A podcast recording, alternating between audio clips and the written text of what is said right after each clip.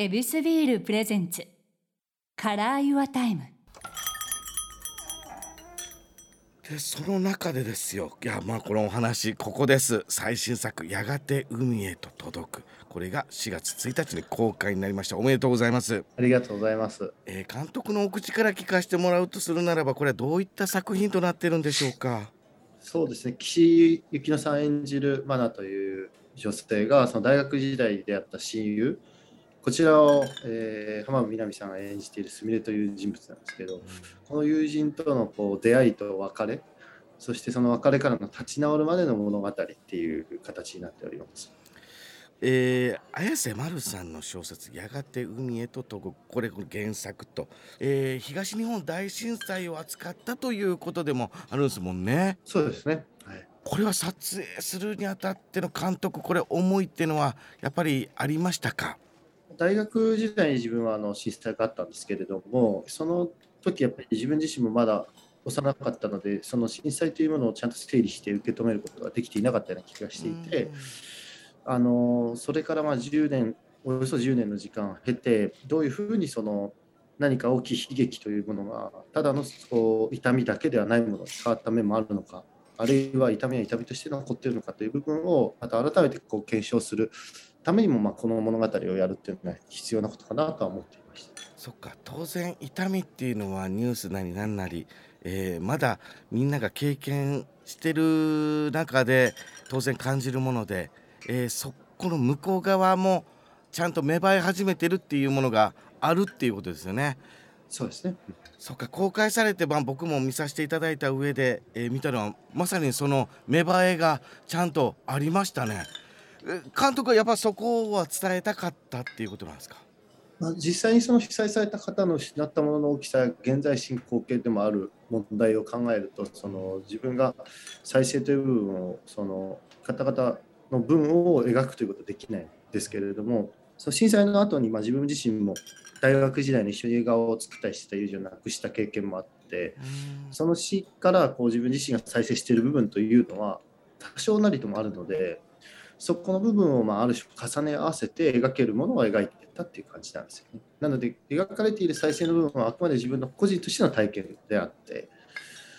実際に劇中ではその被災者の方も出てこられるんですけどその方々のそれぞれの思いというのは僕の解釈をなるべく加えずにその人たちの声としてあって物語全体のこう喪失からの立ち直るっていう部分に関しては自分のある意味こう考え方っていうのが入ってるっていう感じなんですかね。あーこれは監督この話聞けてよかったです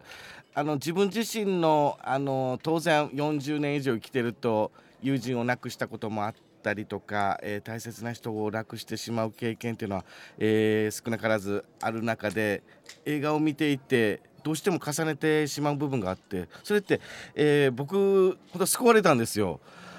あの震災だからっていうことじゃないこの人生生きてる中でそういう経験って必ずあって亡くなってしまってる側の意見っていうのを聞こうとするって僕もやってることがすごくあったもんですからこの主人公の旅路とお互いのこの更新し合う環境っていうのって羨ましくもありましたね。あーだから羨ましいって思うってやっぱこういうやり方っていうのが一つあるよっていうのを示してくれたってことなんですね。そうですね。うん。いやこれご自身の経験がしっかりと重なった上でそのフィールドが、えーこの世界観舞台がたまたま、えー東日本大震災というところでそこでしかも、えー出演の方も本当のお話を本当の方がしっかりと伝えてくれるっていうあんな魂のこもった言葉ないですもんね。そうですね。本当に出演してくださいましたね。実際に現場で聞かれて監督とかっていうのもやっぱりあこれは取材の上で、えー出てくださいということだったんですか？そうですね。一度はその事前にお話を伺って取材させていただく中でご出演もお願いして、あの引き受けていただけたのでという形です。はいそういうことだったんだでその中で監督自身も自分の経験を重ねて救われたとやっぱりそうですね。あの実際にそういう被災者の方の話伺いたかった自分にとってのこう再生のためにも非常にいい経験だったようには思います。そうですよねこの悲劇をどうこう分かち合って共有し合ってえどこにえタイトルにもある届くのかっていうことですね。でそれをすることで届けてもらうっていうあのあったかい気持ちもうでも言うてもてるんかもしれんけどすいません内容。ええ大丈夫ですよ。いや僕はあのー嬉しかったですねいろんな視点をこう分かち合うことでそこに生まれる新たな考えと前向きな力っていうことですもんね。あの景色とかっていやこの映画とかロケを経験してる人間としてはめちゃめちゃ大変やと思うんですけどあのどれぐらいの撮影期間だったんですか？大体3週間ぐらいですかね。3、4週間ぐらいだったと思います。え34週間？はい。むちゃくちゃ短いですよね。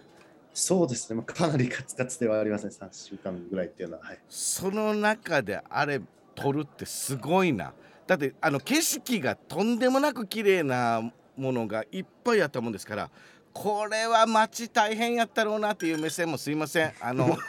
このね玄人目線で見るとそれあったんすよはいはい。どうやって撮ったんですか？もう天気調べてスケジューリングそれとももう演者の方もいるから大変でしたよね。スケジュールはその、まあ、チーフの助監督の松倉さんという方がやってくださったんですけど、はい。すごいよくこうスケジュールを組んでくださってですね。あのでもやっぱり正直天気のために何回か撮り直したりとかはしてギリギリまで粘ったという感じですかね。けどそれ4週間でパズルするってめちゃくちゃ大変ですよね。いやすっげえ大変です。よ ねすっげえ大変ですそこの中でよくこれっていうのを取りました。もう納得のいくカットですか全部？そうですね。もう本当に運も良かったと思います。こうやってもういろんなねプロが集まって作る。これが映画なんですけどもこれ映画を作る中で監督としてのポジションの中でこの一番こう作業の中で好きな時間って何かあったりするんですか？ああそうですかこの作品はちょっと辛いっていうかね大変だった記憶がやっぱり多いからどの瞬間が楽しかったかな。終わってビールを飲む瞬間ですかね。作業じゃないそれは仕事じゃないかいやけどもう完成まではもうパンパンにエネルギーを注いでたってことですね。あんま余裕なかったですねこの作品はね。でそういう中でこのお仕事をするっていう視点でいくとなんかこう決めていることとかじゃあここは息抜きここは仕事みたいな時のこのやってる作業ってあったりするんですかね？お風呂を自分結構スイッチにしてて湯船に浸かるようにするんですね。はい。すごい。それはまあ朝も夜も入るんですけど、それが一個こう自分の中での気持ちのリセットだったりそのもう一回スイッチを入れたりとかする時に結構お風呂使ってる感じがしますね。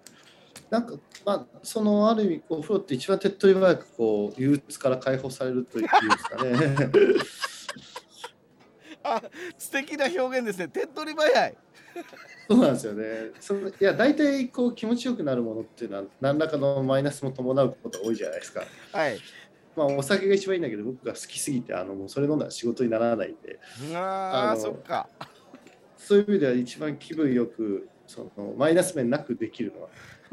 お風呂だからなというのがあって。だからこそこの始まりと終わりにお風呂パンって入るんですか？そうですそうです、はあ。すると、えー撮影モードにもなるし、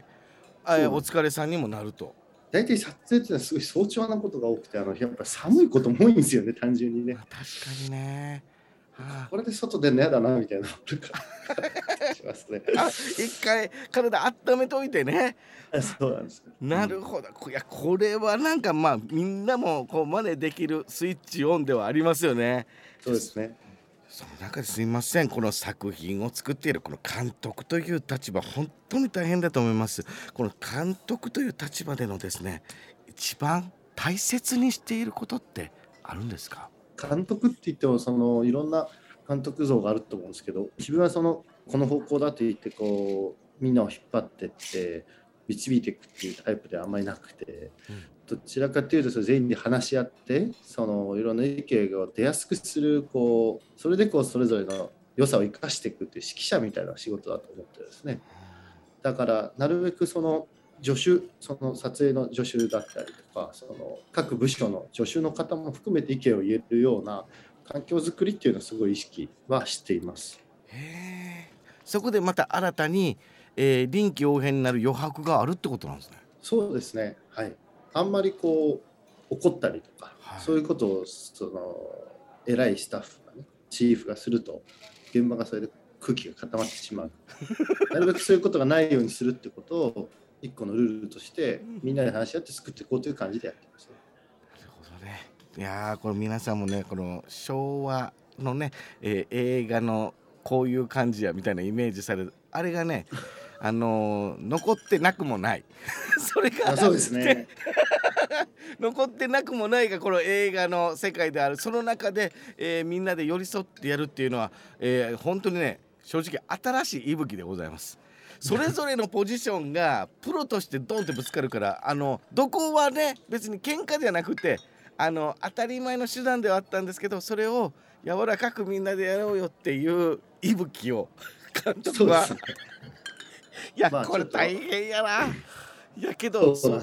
だからこそあの優しい空気がそのまんまフィルムに残ったっていうことなんですかね。そうだと思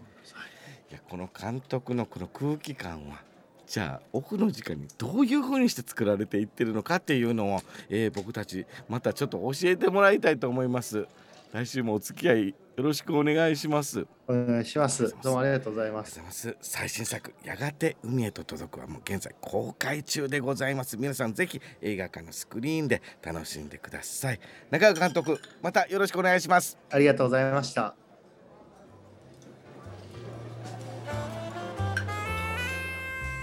ここでお知らせです。ヱビス公式 Facebook ページでは皆さんのビール時間を彩るヱビスならではの情報を発信しています。こちらもぜひチェックしてみてください。飲酒は二十歳になってから。ヱビスビール presents Color Your Time チャンカワイでした。